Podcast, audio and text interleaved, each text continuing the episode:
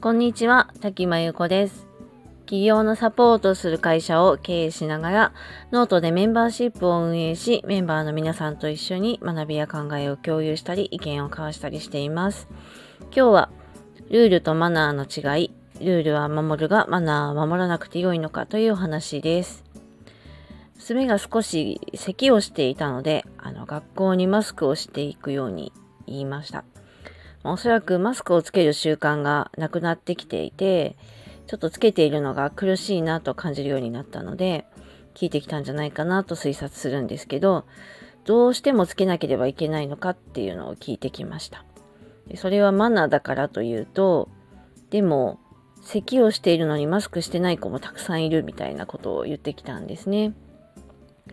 で、こういうことを言うようになったのかなと思いつつ、まあマナーは周りの人を嫌な気持ちにさせないためのものだから、まあ、あなたが自分さえ良ければいいと考えるんだったらつけなくてもいいよと。でもそういう行動をとるなら周りの人に嫌な気持ちにさされてもあなたに文句を言う資格はないよっていう話をしたんですね。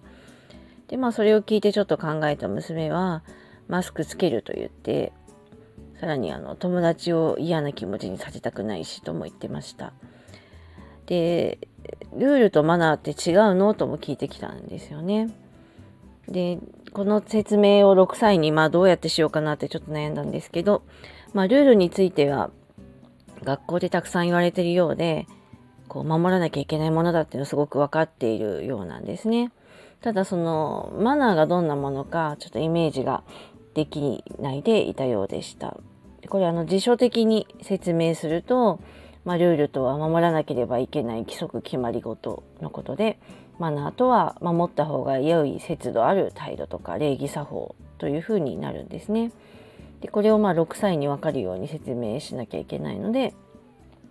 まあ、マナーについては、まあ、周りの人を嫌な気持ちにさせない、まあ、行動だというふうに話しました。で絶対しなきゃいけないわけではないということも話しました。でも朝の忙しい時間だったんで、まあ、詳しくは説明できず、まあ、ちょっと今度どんな行動がね実際にマナー違反になるのかみたいなのを具体例を挙げてちょっと自分で考えさせようかなと思っています。でちょっと考えてみると、まあ、もうちょっと小さい頃はまあ親が何でもこうしなさいこれはダメよってすごい言っていて、まあ、それを聞いてその通りに動くだけの期間がまあ幼児期だったなと思っていて特に私は結構過保護にしてしまったので私の言うことを聞いてというかまあそれを守ってやってきたのかもしれないんですけど、まあ、もう今小学生なので自分で考えて、まあ、自分で判断しなきゃいけない年齢になってきてそういうことも増えてきたので、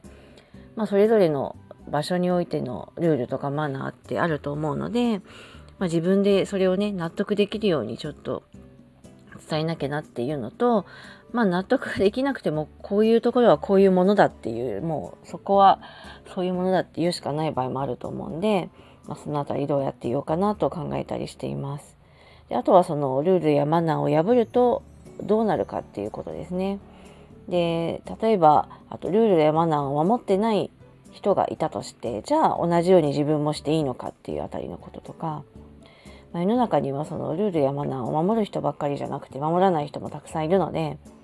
そのあたりを自分はどう考えるかみたいのをちょっとじっくり話したいなと思っています。